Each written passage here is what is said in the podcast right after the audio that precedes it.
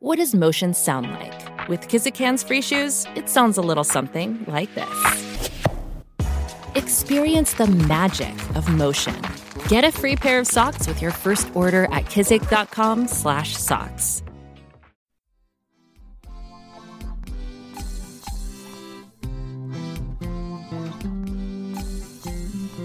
Welcome to Baldhead Bible Podcast, making the Bible come to life, featuring the expository preaching of Dr. John Katzian. Baldhead Bible Podcast is committed to keeping our show free to the public. However, as with everything, there are expenses involved, so if you would like to contribute, head on over to patreon.com. That's patreon.com forward slash baldhead Bible, and there you can become a supporting member for as low as $1 a month.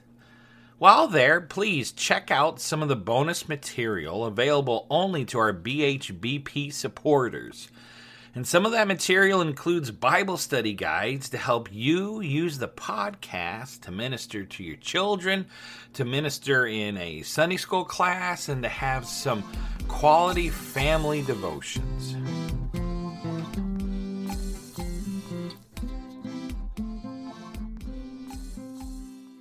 Spies crept up the crest of the hill and, and looked down the hill into the city.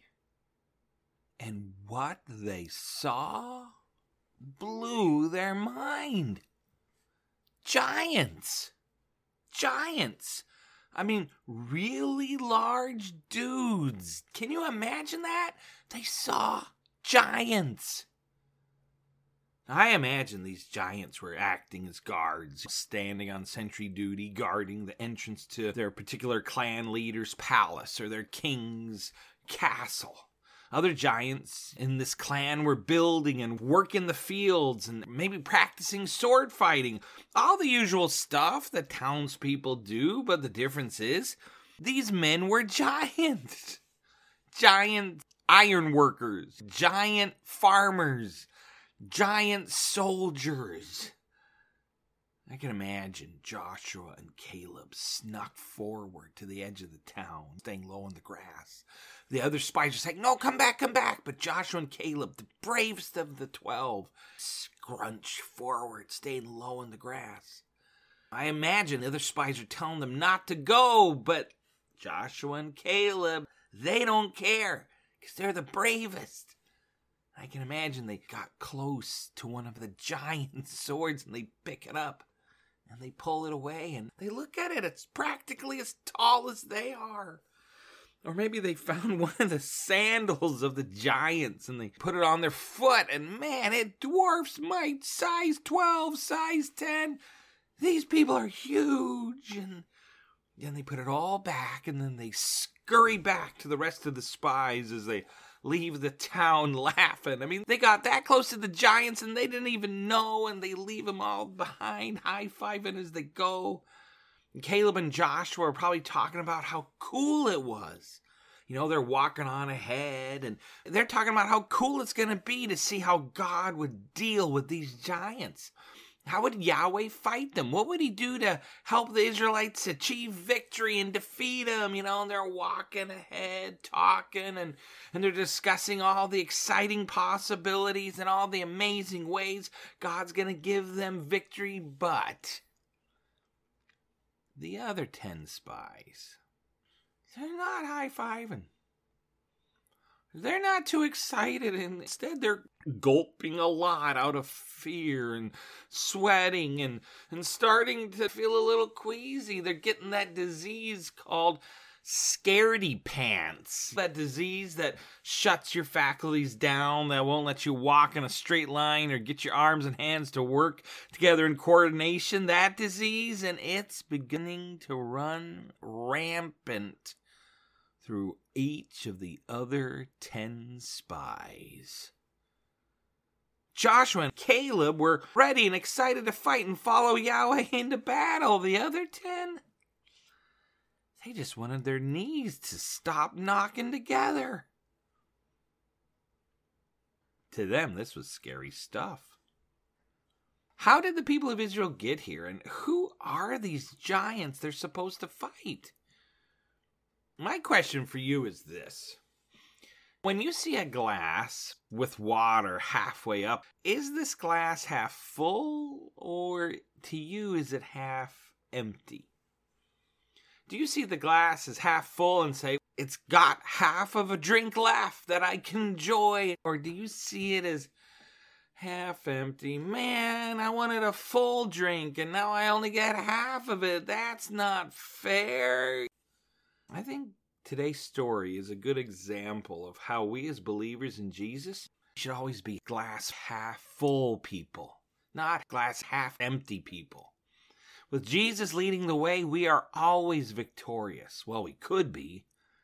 But instead, we see the negatives, the problems that await us. Hudson Taylor, a famous missionary, once said about working for the Lord there are three stages to every great work of God. First, it is impossible.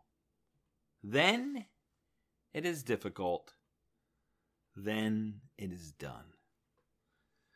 Men of faith have always been faced with incredible odds stacked against them, but many times that is exactly where God wants us. Why? Why? Well, let's find out by listening to this week's story. See, Moses and the people of Israel were finally at the border of the Promised Land. After roughly two years of moving from Egypt, meeting with Yahweh at Mount Sinai, getting the Ten Commandments, building the tabernacle, following Yahweh every day, seeing the glory of the Lord descend in a cloud and a pillar of fire every day. They finally arrived at the promised land. This was it. This was the land God promised to their great forefathers, Abraham, Isaac, and Jacob. This is the land that they were about to inhabit. And in this land, Abraham was buried there in a cave, and in this land, this promised land, Jacob had wrestled with God, and they'd heard all these other stories growing up, and all of them had occurred in the land they were about to possess. But first, they had to spy out the land.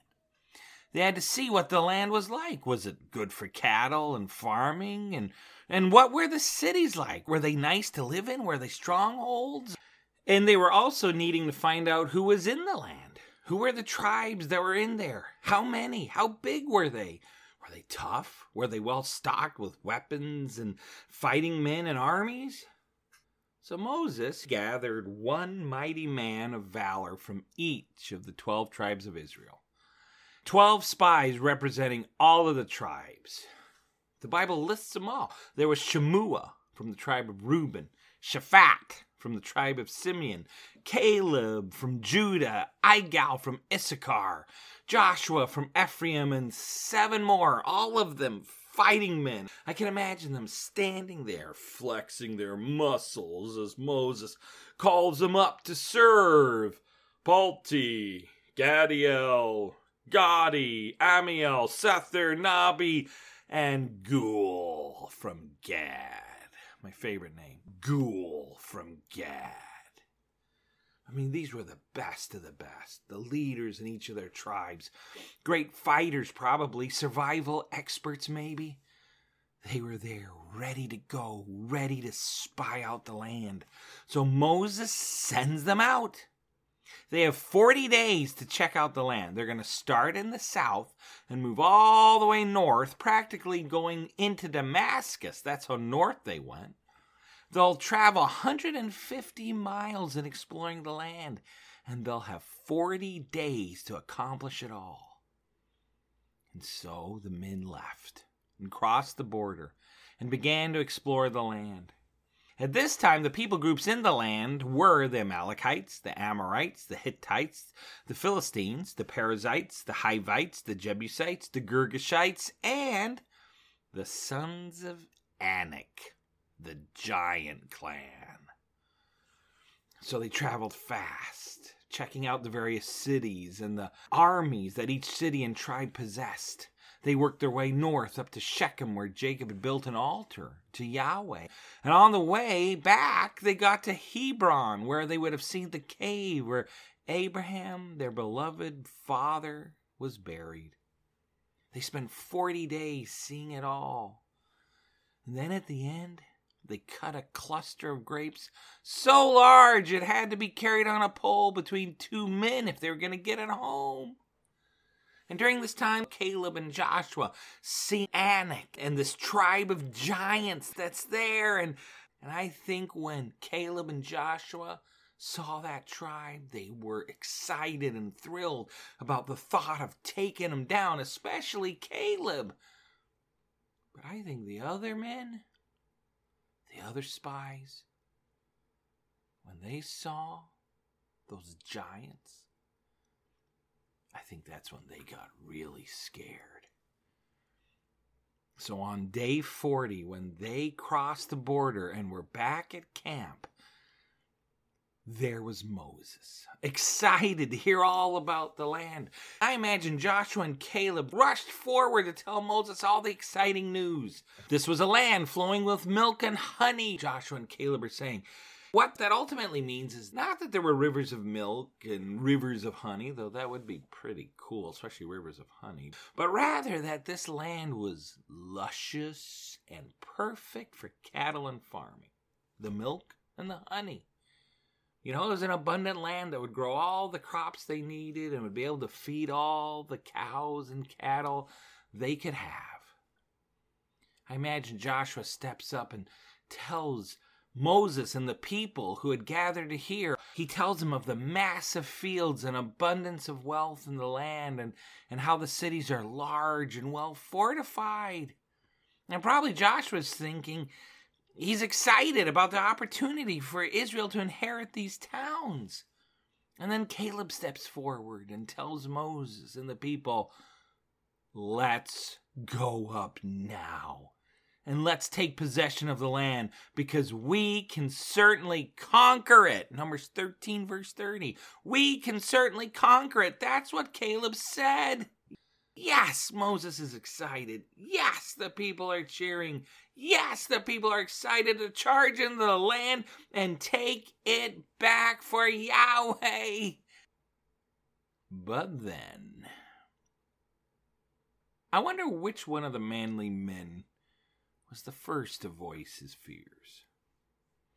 With a name like Palti, I think it was him.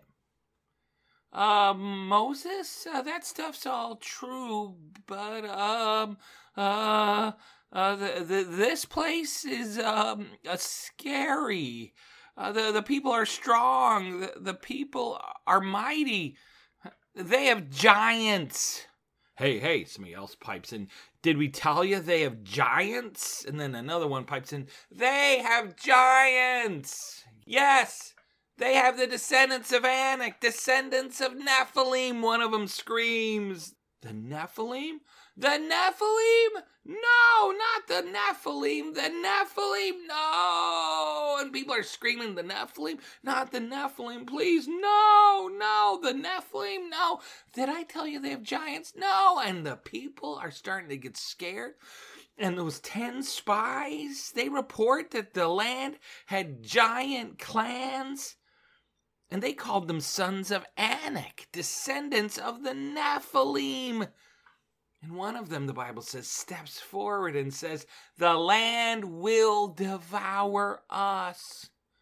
It's got huge mountains and big rocks, and, and the people are strong, and they've got fortified cities. And did we say they have the Nephilim? Palti yells from the back because he's shaken in fear and curled up in the fetal position on the floor. They have Nephilim!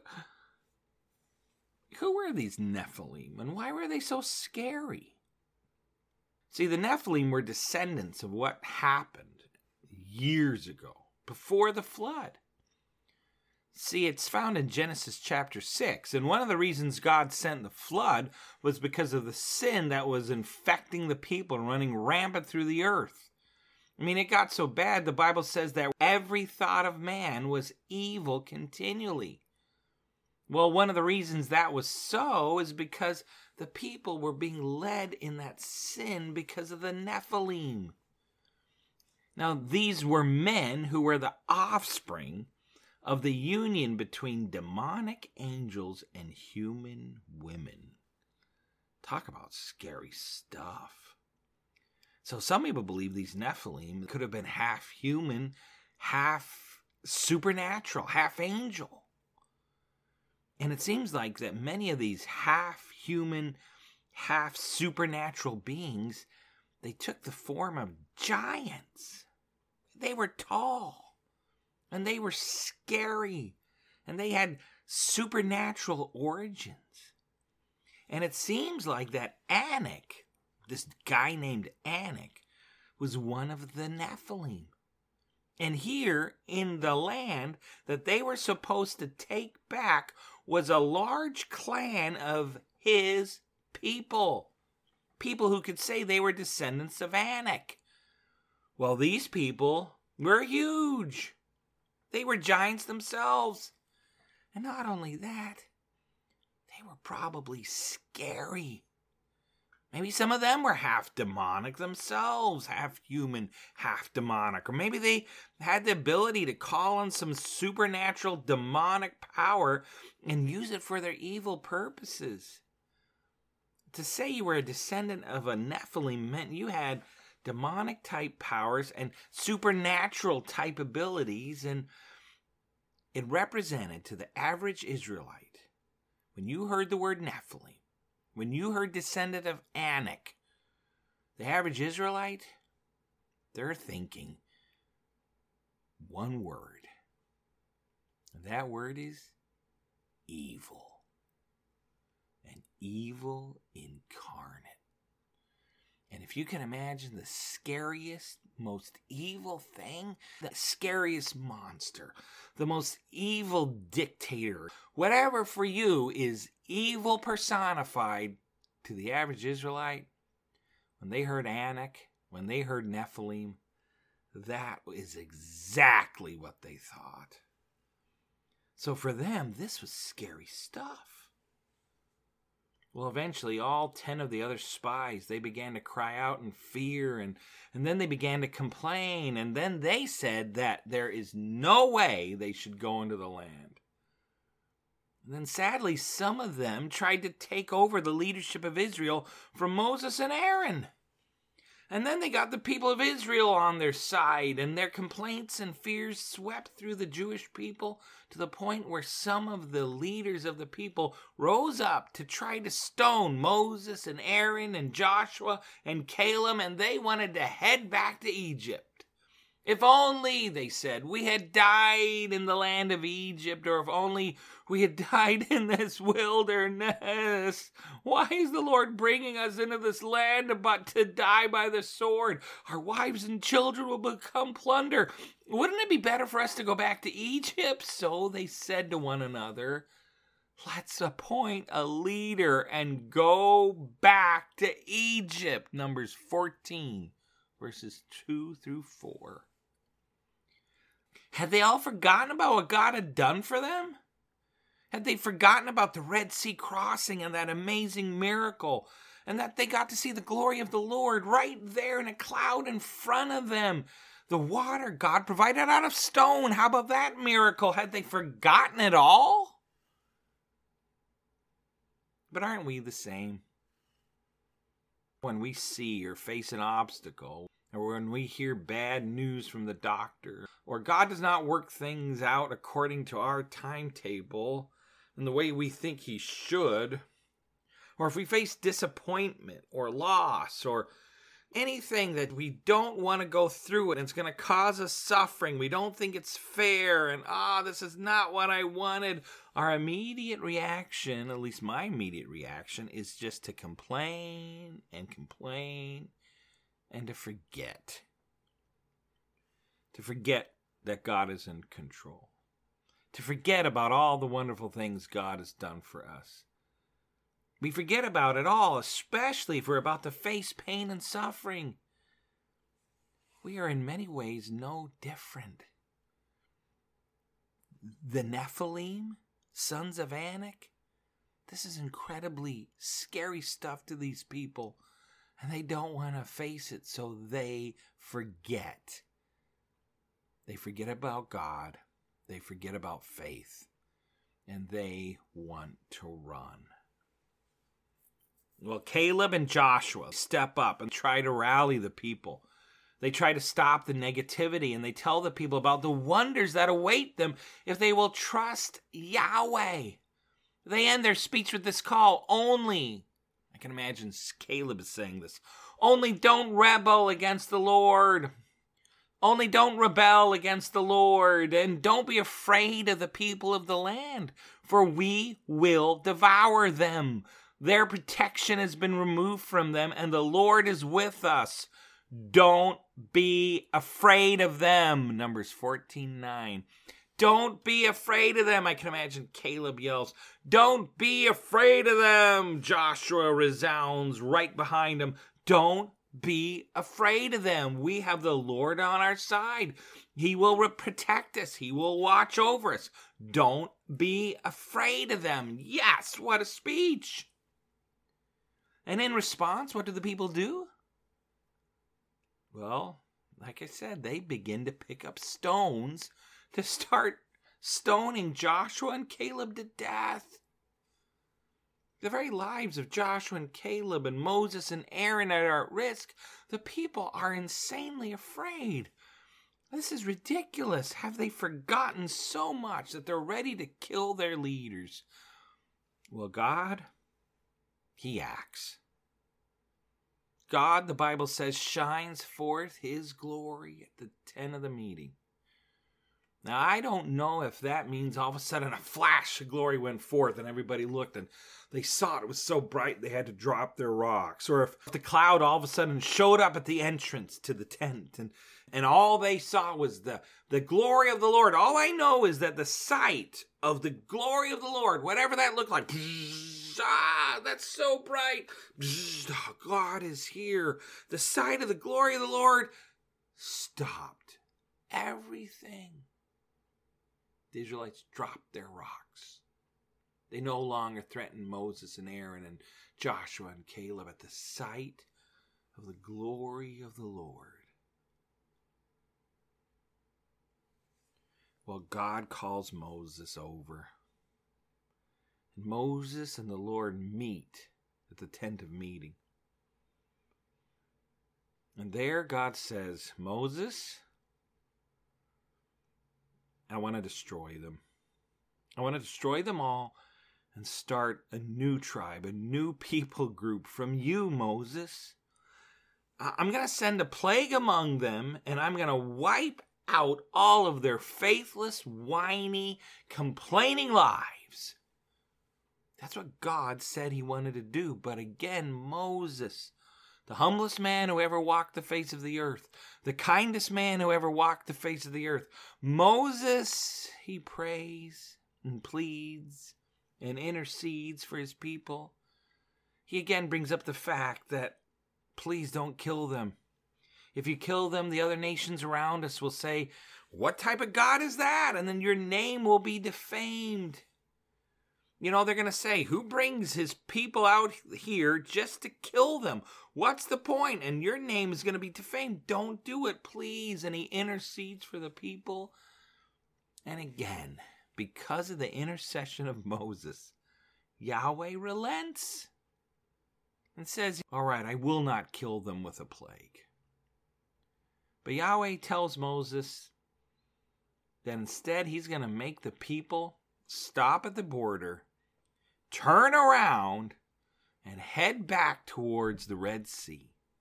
And they're going to wander in the desert for the next 40 years until this whole generation dies. Anyone 20 years or older, they're all going to die. They're not going to get a chance to go into the promised land. They will never get that chance. They lost that chance. And then when they're all dead, I will come back here, God says, and we're going to invade the land with you, Moses, and Joshua, and Caleb, and this generation's children. They will be the ones to inherit the land. They will be the ones who will conquer and take it back. Go tell the people that. So Moses goes and gives the news to the people. And as he tells them this, right then and there, the Bible says that those 10 faithless spies, those 10 spies who rallied the people to reject God, to doubt his promises, they rallied the people against God. Those 10 spies, those 10 men, the Bible says, at that moment, right then and there, they were struck down and killed on the spot. Well, the people, in seeing that, and then in hearing the message from God that anyone 20 or older was doomed to wander in the desert until they all died, when they heard that, a bunch of them decided, all right, all right, we were wrong. We're, we're going to trust God. And, and they decided to raid into the land. The, the Bible says the people were overcome with grief and they got up early the next morning and went up to the ridge of the hill country saying, Let's go to the place the Lord promised, for we were wrong. Numbers 14, 39 through 40. They admit they were wrong. We messed up. No, we doubted God. And so they began to raid into the land. But Moses told them, No, don't go. Yahweh's not with you. Yahweh's not among you. You will lose. But they didn't listen. And they decided to attack a town in the hill country belonging to the Amalekites and the Canaanites. And guess what? They were wiped out in battle. It was done. They had their chance. They listened to the doubters. They forgot the promises of God. They forgot all that God had done for them. They basically rejected God and everything He offered them. They rejected it all. And so God said, You will die in your unbelief and your faithlessness. What happens next? Well, you'll have to come back to hear what happens to the rest of their wilderness wanderings, but this is a sad moment. Can you imagine the rest of your life you're doomed to just wander in the desert until you die? But remember, they rejected God. They rejected God. They had no faith. The Bible says, without faith, it is impossible to please God. It's impossible to please Him. Faith cometh by hearing, and hearing by the Word of God. Well, they heard the Word of God. They were with God. And in the end, they rejected God. And they did not live by faith. Essentially, these were people who quit believing in Yahweh. And God says He is a rewarder of those who believe in Him, right? If you believe He exists, He will reward you if you diligently seek Him. The Bible says if you want to be a follower of Jesus, you just have to put your faith in Him, which starts with believing that He is who He says He is, that He is God, that He is the truth, the way, the life. That's why John 3:16 is such an important verse. For God so loved the world that he sent his only begotten son that whosoever what's the next word believeth in him shall not perish but have everlasting life. You just have to believe. I encourage you. If you haven't put your faith and trust in Jesus, do it today. Ask Him to save you. And the Bible says that He will save you. All that call upon the name of the Lord shall be saved. It starts with belief. Do you believe that Jesus is God? Do you believe that Jesus died on the cross, defeated sin and death, and rose again from the dead? Do you believe that? The Bible says all you have to do is ask Him to save you, and it starts with believing that He's able to save you, right? Ask Him to save you today. Begin that life of faith. Don't be like this whole generation of Israelites who rejected God, who put their faith in themselves and who ultimately paid the heaviest price of all separation from God forever. Let's not be like them. Let's believe. Let's put our faith trust in Jesus.